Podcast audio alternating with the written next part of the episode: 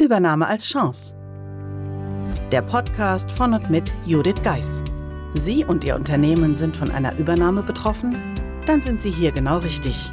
Judith Geis, die Expertin für US-amerikanische Übernahmen im deutschsprachigen Raum, teilt mit Ihnen wertvolle Tipps und Tricks und zeigt Ihnen, wie Sie diese Veränderung für sich und Ihr Unternehmen nutzen können. Ganz nach dem Motto: Take the Chance. Hallo und herzlich willkommen zur heutigen Episode des Übernahme als Chance Podcasts. Heute geht es weiter mit dem zweiten Audioschnipsel, das unveröffentlicht wurde vom Interview bei Christiane von Beuningen in der Reihe Frau von fragt nach bei NR Vision. In diesem Audioschnipsel heute geht es darum, was Sie unbedingt nach einer amerikanischen Übernahme beachten sollten. Und ich kann nur so viel verraten, es wird Sie sicherlich überraschen, was da meine Antwort war. In dem Sinne wünsche ich Ihnen viel Spaß beim Reinhören. Falls Sie bisher noch nicht reingehört haben, schauen Sie gerne im Podcast Player bei den letzten Episoden rein, denn dort wird dann alles soweit erklärt. In dem Sinne wünsche ich einen schönen Tag, eine schöne Woche und schauen Sie nächste Woche wieder rein, wenn es weitergeht beim Übernahme als Chance Podcast.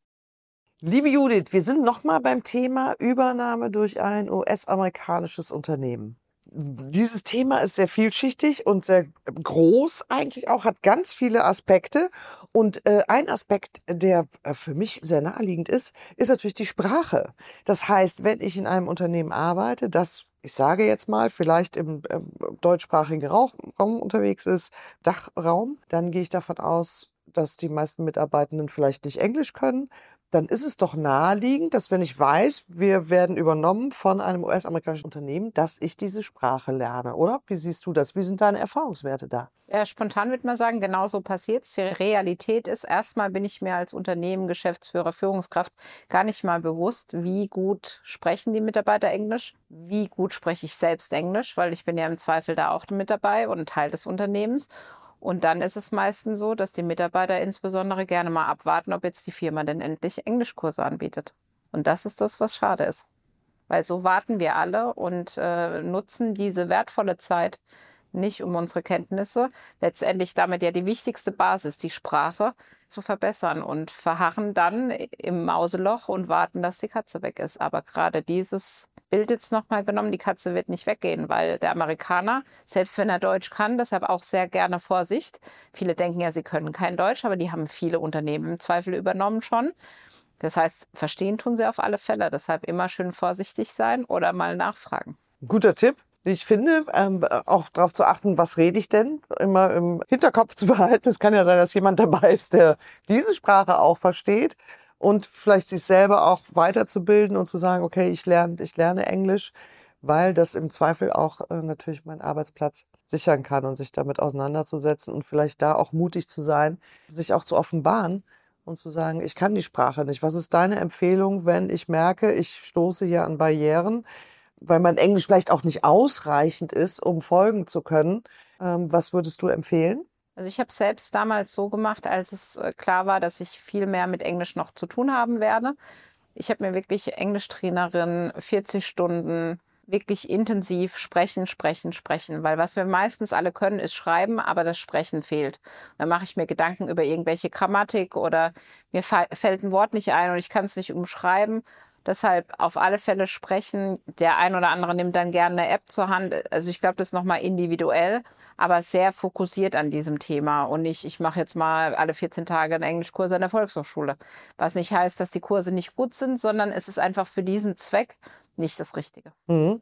Okay, also das heißt, sich auseinandersetzen, sich intensiv damit befassen und gegebenenfalls gibt es noch einen Unterschied zwischen, ich sag mal, ich nehme jetzt Englischunterricht und was sind Fachvokabeln, Businessbegriffe. Welche Empfehlung hast du da?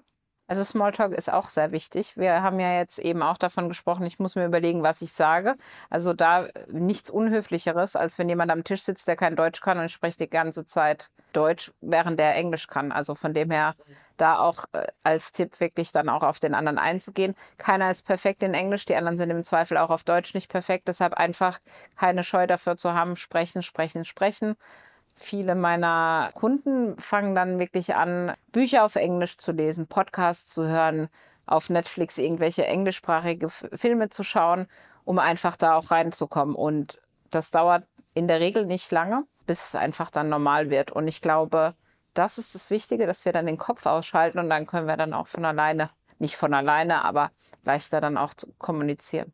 Also die Hemmschwelle auch überwinden und sich auch trauen zu sprechen, was du sagst. Ja, das kennen wir vielleicht auch aus dem Urlaub, dass man sagt, man wüsste eigentlich, was man sagt, aber man traut sich nicht. Also einfach zu sagen, mal raushauen. Ja. Der andere ist im Zweifel auch nicht perfekt in der Sprache, die nicht seine Muttersprache ist. So ist es. Perfekt. Vielen Dank für diesen Tipp. Sehr gerne. Ja, das war das Audio für Sie zu einer weiteren Frage, die Christiane von Beuningen mir gestellt hat, die aber beim Interview nicht dabei waren. Und jetzt bleibt mir nur zu sagen, einen wunderschönen Tag, eine schöne Woche und schalten Sie wieder ein. Ihre Judith Geis.